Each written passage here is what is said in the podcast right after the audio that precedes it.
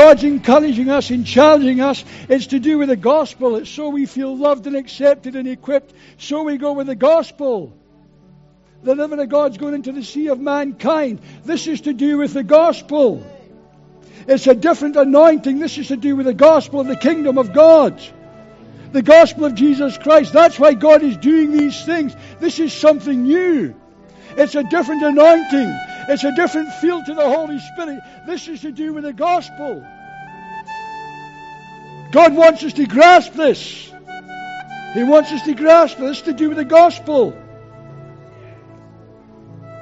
There's something new happening in the heavenlies. There's something new happening in the angelic realm. There's something happening. God's about to do something in ways He hasn't done it before. There's something happening. There's something different taking place. Even this morning, there's an angelic presence in this place. On Wednesday morning, I was praying before God.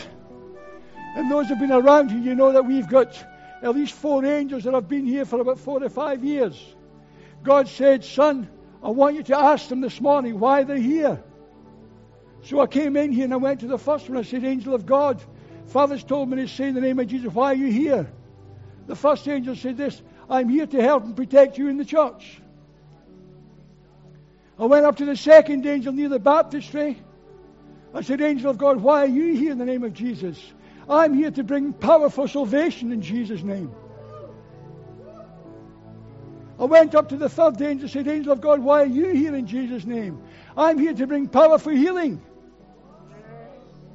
Then I went across to the Chinese angel. A lot of you know you get near there, he started speaking a Chinese tongue. I can't explain that. It's some kind of spiritual portal to China. I said, Angel of God, why are you here? I'm here to bring power for miracles and signs and wonders, just like you see in the Chinese church. That was Wednesday morning. God's doing something new. I then went upstairs to pray, and I just broke out in tongues. I tried to explain to Clifford what had happened. I couldn't speak in English. You say I can't speak in English anyway, but this was different. This was different. And Clifford and I were up there just going backward and forward speaking in tongues. Then when others arrived at the prayer meeting, I said, We need to go downstairs. I want you to come to the angels with me because it's as if God's released something fresh. And so we went around them, all four of them. Now, Clifford's not here this morning. He's at home. And uh, is Johnny here? No, not Jan's here. Is Johnny here? I think Jan's away. Jan come up. Rich was here. Jan and Rich come up. Just so you know it's not just me. See, some of you might think Brian's gone too far this time talking about angels. Well, there's a lot of angels in the Bible. You know they're mentioned over 300 times. Angels are biblical. We treat them with respect. And we're here to advance the kingdom of God together. Okay? So is this still on? One, two, three. Good. So we'll just ask Jan to share what she experienced. Well, as Brian asked us or invited us down into the sanctuary, um, we encountered the first angel, the angel that protects. And although I had seen in my mind's eye angels here before, I'd never seen them in the material, in the natural sense. But as I opened my eyes and I looked, I could see the angel in the corner, standing so tall and so slender, and bowing his head and raising his wings in protection. And then we walked over to the um, baptism sanctuary, and I could feel waves and waves of glory emanating from the angel that was ushering in salvation in the name of Jesus, by which time I was really overawed. And then I got I got here and I could I could feel and see, actually see with my natural eyes. I could see the angel of healing. And as I asked, Lord, healing, yes, of course, healing. Thank you, that's your promise. And he said, yes, not just ordinary physical healing, but healing of in deep inside hurts, deep, deep um, generational hurts and breakages And and then we came over to the to the last angel there, and and I could see the angel waving and lifting his wings, and and I said to the Lord, what what what happens? Why does that happen? And I felt him say that as uh, as the worship starts, he raises his wings and ushers in the wave of the Holy Spirit that just comes and comes. And uh, lastly, I had, I, which Brian doesn't know because I hadn't shared with him, that for days I've been asking the Lord to open my natural eyes that I could see actual angelic beings, that I could see his kingdom on this earth. And he granted my heart's desire. And because he always wants to grant our heart's desire. But it started years ago with seeing things in my mind's eye, things in my heart, things behind my eyes. So just to encourage you, just ask, because he will, he will enable you to do it.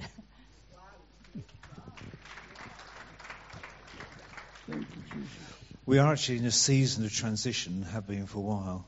Um, so we can expect very much a sense of moving to that next level, that new season, that new things are happening. We, we are absolutely, certainly in that season. We really are. And on Wednesday, I was over there, and by the baptistry, and really the sense the angel there of salvation. And, and there's an incredible presence of the words sort of increase, increase, increase, increase, increase, mm-hmm. increase. Mm. And it, it came like this wave after wave. It, there's an increase moving in this season of transition so we can expect to raise the game Mm. in terms of salvation and the spreading mm. of the gospel. Thank you, Father.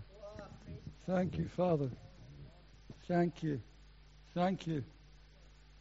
Thank you. You know, when I say to God, God, why, why this now? What is it? That's, what's this all about? He said it's, it's to do with the gospel. It's to do with the gospel.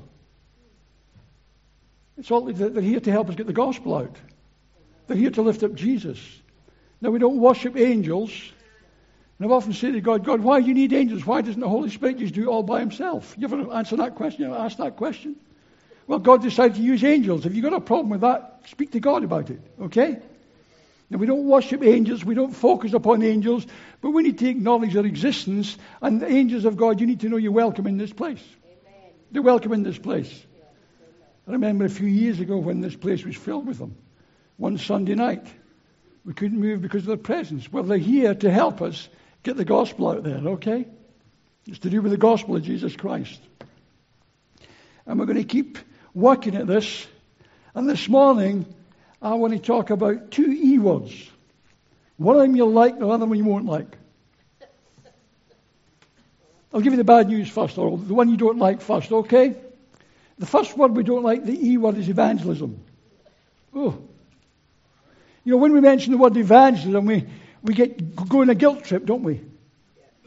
Oh, you know, I know I should, but I haven't, and oh, I wish I had and I didn't, and and all this kind of stuff, you know. And, or we try to get hold of a, a book on evangelism, we master the 27 points of salvation, or you know, we want a program, or you know, we all screwed up about evangelism. Has anyone here ever been screwed up about evangelism before? You know, well, the whole church needs healing. The whole church needs a sozo. We'll send them for a sozo to get rid of this stuff about the E word evangelism. It just makes us freeze. So we need a sozo. We need God to heal our memories about this E word called evangelism, okay? So really I want us to forget about the E word called evangelism. I want us to think about another E word and it says exciting Christianity. Yeah! Exciting Christianity. And if that E word's not good enough, let's add another one. Exciting and enjoyable Christianity. Or let's have another one. How about exciting, enjoyable, and fulfilling Christianity? See, that's the real deal. See, the gospel is the real deal.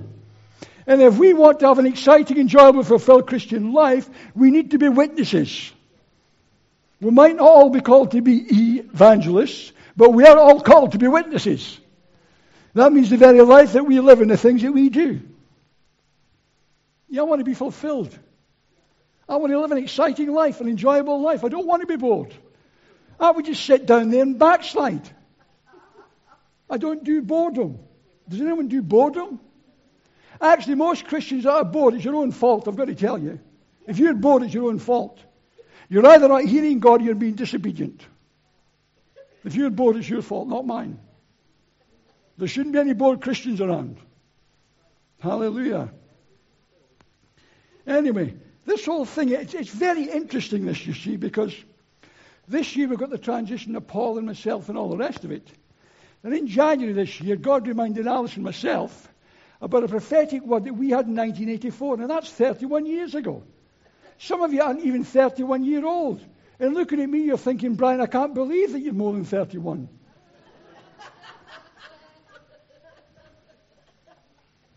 well, maybe 30 and a bit. But you see, prophetic words, we need to hold on to some of these we've had years ago as well. And over the years, you say, God, what is this? When does it happen? All the rest of it. Well, I believe in January, God said, now it's time to get it off the shelf. And the word was this, because this affects the church. And it was when we were done it, we done at King's Church, Aldershot, that some know, and there was Derek Brown, Mike Pusey, and all these kind of guys that were the beginning of the charismatic movement in this country. And I'd done a year's course down there, and we were at a graduation ceremony. And this word came for Alice and myself, and he said this that, just trying to think how we started. You're two wild horses, that's nice, isn't it? You're like two wild horses. I thought, what an insult. You're like two wild horses that God is going to bridle and send you out again with the Holy Spirit on your backs. In the next move of God, you're going to look like evangelists, but you're not your pastors to the world. See, we've been bridled.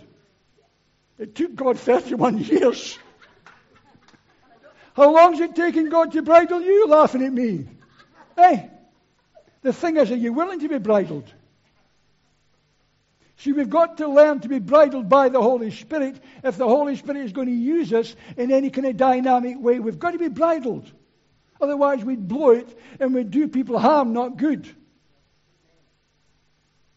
So the challenge is are you prepared to ask God to bridle you? See, this whole thing about evangelism, like Steve said last week, it's, it's not a program. People want to organize a program for them. Well, we're not doing it, so there. we're not doing it. It's to do with a lifestyle. See, in the New Testament, they didn't have an evangelism program. They just loved Jesus, and they couldn't stop telling people about the one they loved. The same thing happens in revival. People just love Jesus, and they can't stop talking about the one that they love. And we need to get to that place where we can't stop talking about the one that we love. Simple, really. Well, that scripture, that Isaiah 61 that Alison's had the last two or three years, I want to put it up on here. I've paraphrased it slightly. I put my name in there, and I want you to put your name in there. Is it working? That was the shoes. Uh, you want to? That was the shoes. Did you see the shoes? There you are. Your shoes out there. Don't forget, you came at the front and put your shoes there, and you swapped them for gospel feet. You did that willingly. Okay, John Isaiah, please.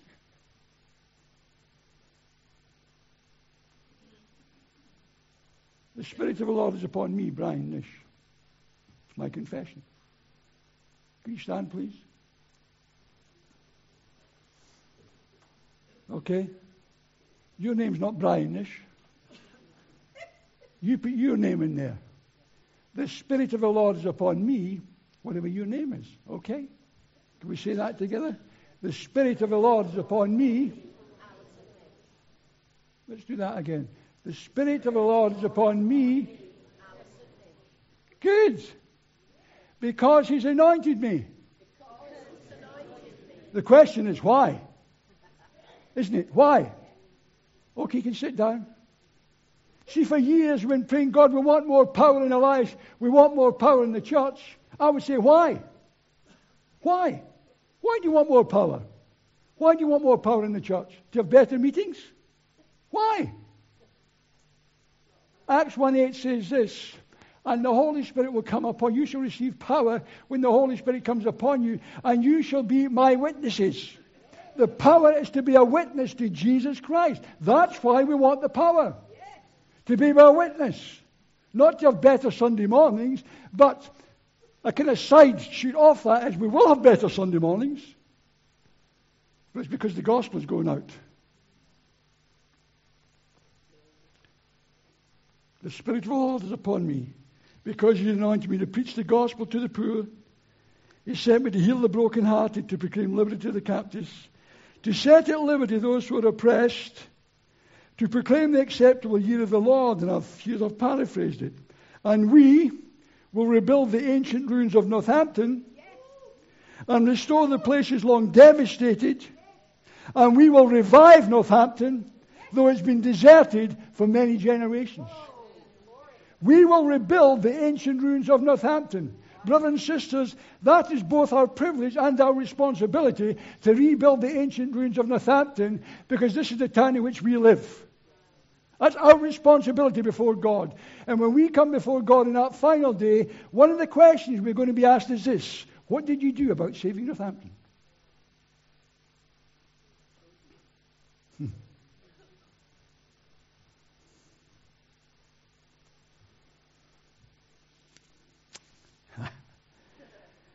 Okay, so why have we been anointed to preach the gospel to the poor? So let me just say this. To preach, to preach is to, basically, to preach is to proclaim something, to teach is to explain something, basically. But we can preach, we can share, we can tell, okay? The gospel. You remember that well known saying, St. Francis of Assisi? Preach the gospel and, if necessary, use words. Well, I'm going to say I don't really agree with that. Now you're disappointed. You see, we can use that as an excuse. I'm going to live the life. Yes, we should live the life. But at some point, we've got to use words.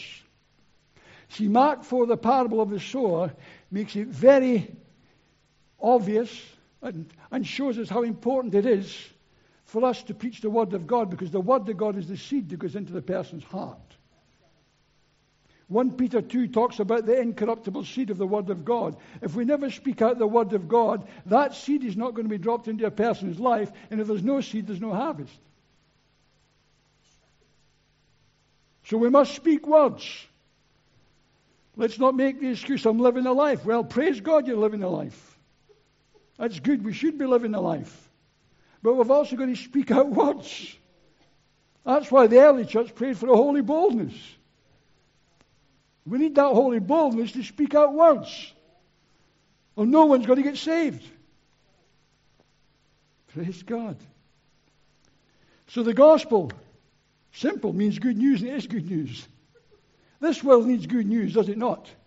I could do with some good news myself. I mean, you could listen to the news on the television and come away depressed. I mean, I think I said to you that a few weeks ago on Radio 4, there was a discussion in the media and a recognition that people in the Western world are absolutely saturated and fed up with negative news, and they're looking at what they can do about it. But you see, as the Church of Jesus Christ, we've got so much good news to bring people, haven't we? Well, I think we have. If you've got no news to bring someone, you need a sozo. We've got some good news, folks. And it, you know, it doesn't have to be, you don't have to be mentioning Jesus or the Bible all the time. There's ways of communicating good news without doing that. You could just, something like, isn't that a wonderful day? That's good news. You know,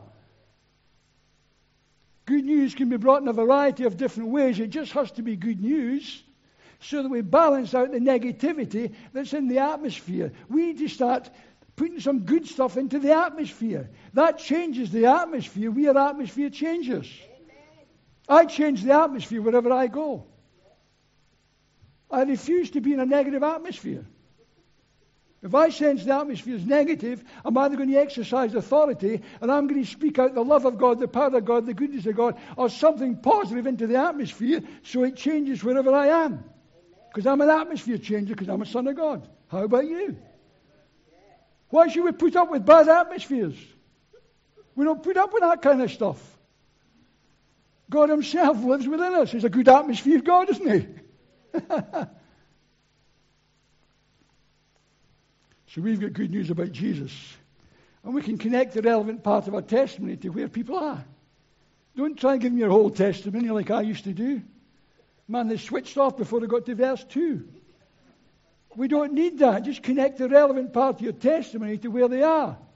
Sometimes I say to people, I became a Christian lying in my bed. That gets them curious. It did. So, preach the gospel to the poor. Preach, share it, tell it, the gospel to the poor. Let me just be clear about this. To be poor means to be deficient or lacking in something. It means to be deficient or lacking in something. I've just jotted down something. It might be money, health, relationships, peace, satisfaction, identity, purpose, self worth. There's lots of things that people can be lacking in. But the greatest poverty of all is not to have a relationship with God. That's the greatest poverty a person has, is not to have a relationship with God. So when it says preach the gospel to the poor, it's not just the financial poor. Some financially poor people are better off than some, some financially rich people. The greatest poverty a person can have is not to have a living relationship with Jesus Christ. Hallelujah. And that's our job to give them one, isn't it? We're the connection point. We're connection points between heaven and earth. Isn't that good? Some good news can come from heaven to me, the connection point, I pass it out upon planet earth. Isn't that good? Or I can get that person there through me connected to heaven. I'm a connection point. You're a connection point. So, why are we anointed? To preach the gospel to the poor. Also, to heal the brokenhearted. Jesus is the healer and restorer of our souls. Psalm 23 says that. You know, the world is filled with hurting people. Some manage to hide it better than others, but underneath they can still be hurting. Hurting people hurt people. Hurting people hurt people. They hurt one another, they hurt those around them. Very often they wear masks they have blocked emotions, all sorts of things. It can lead to, to a demonic oppression. Hurting people struggle in life. You see, sometimes hurting on the inside is harder to bear than a person having a broken leg. Everyone can see that broken leg. And the doctors can do something about it to fix it. But not everyone sees what's in a person's heart because they're wearing a mask on the outside, yet they can be broken in the heart and they need Dr. Jesus to heal and restore their soul. And we are the ones who must bring Jesus to them. Be that through an act of love, a word, praying for whatever it is, it's bringing Jesus to that hurting soul. Because this world is filled with hurting people. There's enough hurting people in the church. We all get hurt as we go through life, don't we? Well, the hurting even worse. The people that don't yet know Jesus. At least in the church, we can say, Lord Jesus, please heal this hurt and restore my soul. They don't know to do that. And they can take pills or go to alcohol and all sorts of escapist routes to try and escape their hearts. So we need to be those that heal the brokenhearted. And the good news that we've got is Jesus Christ came to heal the hearts and to heal the brokenhearted. To proclaim liberty and freedom to the captives and prisoners this is to the spiritual, emotional, and physical captives and prisoners, not just the spiritual. Jesus on the cross died for the whole person. Jesus died to make us whole in spirit, soul, and in body.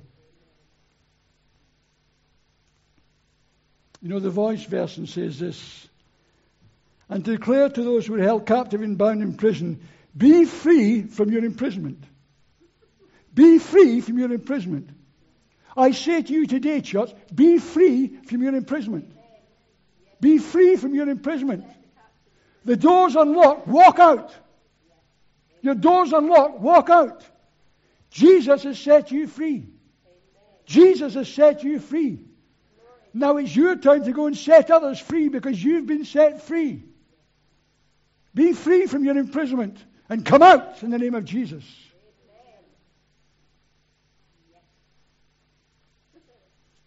In case you didn't notice, that was prophetic. You're free. Stop thinking about yourself. You're free. Get out and set others free because you're free.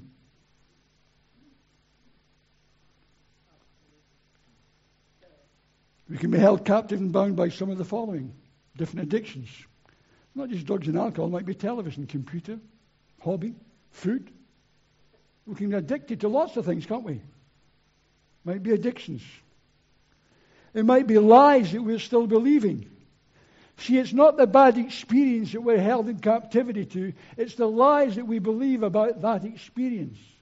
For instance, a child gets abused by a man, that child at that point can start to believe, I can never trust a man again in my life. And they're held in captivity to that lie they have believed. They can be healed of the heart. But if they believe the lie, that lie will be with them throughout their life. And as an adult, they will never trust men again. They're held in captivity to the lie they believed at the time of that bad experience. But it's the truth that sets people free. The Son sets people free. Hallelujah. So we are here to set people free. Bad habits. No one got any bad habits? Would anyone like to share the bad habits with us today? No? We've all got bad habits, haven't we? Every one of us have got bad habits. Might be picking your nose on a Monday, I don't know. Whatever. My mother used to say that to me when I was a child. Don't pick your nose in public, son. It's a bad habit. So obviously I thought I could do it in private. But you know, we can have bad habits. Now I don't know what your bad habits are, but we've all got bad habits. Some men just take their socks off and throw them in the corner of the room. It's a bad habit. Guys, it's a bad habit. Give them to your wife, exactly. Let her throw them in the corner of the room. Much better. We've all got bad habits. Worries and fears. Jesus says, don't worry about today or tomorrow. You know, like today's be sufficient for us. Worries and fears. Worries and fears can cripple us. It's like hurts. It's not something people can see, but they can hold us into captivity and bondage in life, so we're not free to live the life that Jesus wants us to live. He came to give us abundant life, not to be screwed up with worries and fears. Worry can be a killer. In fact, research in the Western world says this that worry is one of the major problems in the Western world worries and fears. But praise God, as Christians, we are free in Christ, are we not? But stand up. You need to get some. Stand up a minute. Say, I'm free, and say it with some gusto. I'm free. Say that again. I'm free. That's better. You can sit down now. I thought I was the only free person here. I was going to have to pray for all of you there for a minute. Deary me. Sickness. Sickness is not a blessing. We need to treat sickness as an enemy. Because sickness prevents us living a full and abundant life. We should always treat it as an enemy, not as a friend. Even if we enjoy getting the sympathy. No, some people enjoy it. Some people enjoy the sympathy and the attention, and they don't want to walk away from that thing and leave it behind them because it's given them a bit of a sense of identity because some people find their identity in the sickness. See, we are sons and daughters of God that get attacked by symptoms of sickness, but our identity is in our sonship and daughtership, not in the sickness. Someone can suffer from depression, but we don't say, I'm a depressive. It's a different thing. Sons and daughters. Sickness rejection and low self esteem. We go through life. It's hard not to get rejected, even in the church. It's serious. It's hard not to get rejected as you go through life. Because you can't live your life pleasing people all the time. You know, Winston Churchill said if, uh, if you've never upset anyone or you don't have any enemies in your life, you've never stood up for anything that counted for anything. if you stand up for something that's worthwhile and counts for something, at some point you're going to suffer rejection and people won't like you.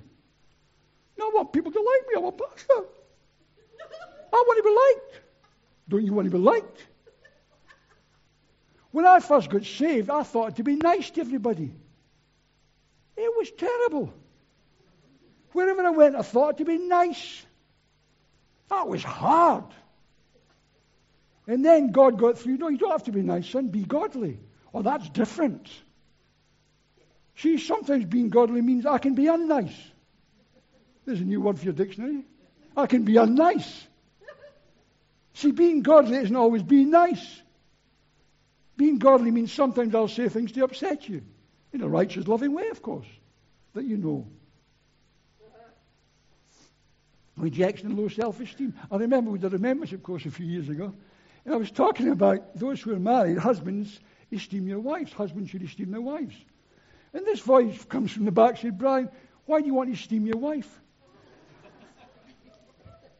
why do you, well, I should have said to make sure she's well done, but I didn't. But I mean, why do you want to esteem your wife? Or I could have said to get the sin out, but I didn't. Because I've got a holy wife. And she's sitting there listening to me, so I'm not going to say that. Past experiences. So many people are in bondage to their past experience, aren't they? We've got to leave the past behind us and move into the glorious future. So, just a few things. I'm looking at the time here. To proclaim the year of the Lord's favour. The message version says this God sent me to announce the year of His grace this year. This is the year of God's grace. The Common English Bible says this to proclaim the year of the Lord's favour this year. The easy to read version says this, you'll like this one. He has sent me to announce that the time has come for the Lord to show his kindness this year. That's for you this year. This year. Okay? This year. That's prophetic. This year. I'm not talking about I'm talking this year. 2 Corinthians 6 2 says this in the Amplified Behold, now is truly the time for a gracious welcome and acceptance of you from God. Behold, now is the day of salvation. Don't know Jesus this morning? Get saved today. That same verse in the Living Bible. Right now, God is ready to welcome you. Today, He's ready to save you. Now and today. This year. Okay? We must believe and let people know that God loves them and He wants to show His loving kindness towards them today and this year and not put it off to some time in the future. It's today and this year, okay? God wants to bless you today with His loving kindness. He wants to do, his, do you good and show His favor towards you this year. 2015, Anno Domini. That was Gaelic, by the way. And we must also believe that God has prepared some the hearts of some people to get saved. Okay, we must believe that. But we'll go on sowing the seed. And I've got lots of things I could say here about being witnesses, practical things about just I'm just going to say there's one thing then. Dinky's going to give a bit of testimony. We ask God for opportunities in all this. And all that we do is going to be motivated by the love of God. But we must be, we must be sensitive to the Holy Spirit. Jesus got people curious. He was brilliant at John 4 at the well. He said something that made that person, that woman, ask a question, didn't he? He was good. He was good at that. And sometimes we need to kind of sense the timing in God. But I'd like Dinky to come up and just share something that she shared with us last week. And uh, it's a good testimony about God's timing. Don't forget to smile at Dinky. That's true. Is this on? Can you hear me? No? Hello, Hello. Don't have a very loud voice either. Hello? Oh, there we go. Brilliant. Um, yeah, I was sharing this with Brian and Alison on Sunday. Um, when I started working at the school that I work at now, I've always felt that my workplace was my mission field, you know, and I was raring to go in there and witness to everybody and see people saved and chomping at the bit. And sometimes we can do more harm than good, you know, if we if we're not sensitive to the Holy Spirit. And so I've been there uh, quite a long time already. And over the years, there have been lots of times that uh, the conversation in the staff room has gone in a spiritual direction. And I've thought, oh, shall I say something now? And never felt the peace to do that. And kind of, you know, the Holy Spirit just saying, no, now it's not the right time. And everybody's known I'm a Christian, and but I've never really, you know, jumped in there and started saying something. And there was one particular man who God's really given me a, a, a, a real burden for him over the years. And there have been many times that he said things that I wanted to say. No, actually, that's not right. Let me tell you what the Bible says. But never felt the peace to say that. And then about two weeks ago, we were in the staff room. We started talking about something completely different. And I don't know how it happened, even thinking back on it now. But I just saw saw the gap, and I thought, yeah, I'm going to go for it, and felt total peace about doing that, and started sharing my dad's my dad's testimony with him, who was a homeless man, and you know had a really he's got a very powerful testimony about a supernatural experience that he had with God. And there was that moment where I thought, should I say something or should I not say something? I thought, oh, I'm going to just do it and throw caution to the wind and jumped in there and started sharing the ministry with him, uh, the testimony with him. And he just hung onto my every word. Whereas over the last few years, there have been many times that he's openly mocked me about my Christianity and kind of baited me. You know, he would throw out comments to, to entice me to get cross with him or to start having a debate with him. Mm. And I've never risen to, to that because I've not felt the peace. But he just hung off every word and really asked me questions. Thank and, you, and you know, he was so open and so receptive to it. And and said afterwards, "Oh, that's the best conversation I've ever had in this staff room." So. Thank you, God. Brilliant. Thank you. So the encouragement is this. I'm going to finish because it's time up. You could say this in summary. This actually came from my grandson. He sent me a book. Well, one of the things was a book from my birthday, and inside was some quotes. He said, This might help you with your sermons, Grandad. I just opened the book, and this came out. It said, Life really begins at the end of a comfort zone. Life really begins at the end of your comfort zone. Good one, isn't it? Being a good witness is living a godly and attractive life and having a close walk with the Holy Spirit. You could say that. You could say that this is an exciting journey of discovery. To discover what God is doing in people's lives and to cooperate with Him. You could say that. That this is an opportunity to experiment, to try different things and see what happens when we express God's love through an act of kindness of praying for the sick. You could say that. Or you could say this, the thing I said at the beginning, that this is an opportunity to discover how exciting, enjoyable, and fulfilling Christianity really is. Can we stand together? Father, I ask you to send Kingdom Life Church for a sozo. Lord, heal the memories of the, the stuff we believed about evangelism, Lord, all the lies, the, the, the wrong mindsets, we break them off in the name of Jesus. Father, loose fresh grace into the church to do something new in this whole area. That maybe we forget that E word, we replace it with the other E word, exciting Christianity. Lord, thank you for Dinky's testimony, the testimony of others. Father, may we see this as an exciting journey of discovery to make Jesus known. And Lord, as we do that week by week, I believe there's going to be an increase of the angelic presence, and we're going to see an increase of the power to demonstrate the gospel. Father, we want to see a demonstration of healing signs and wonders that make Jesus Christ known in this town and in our nation. So please do that, Father, in Jesus' name. Amen. Amen. Bless you. And I left some of it out to be good to you, okay? I didn't give you the full sermon, that was just a little bit.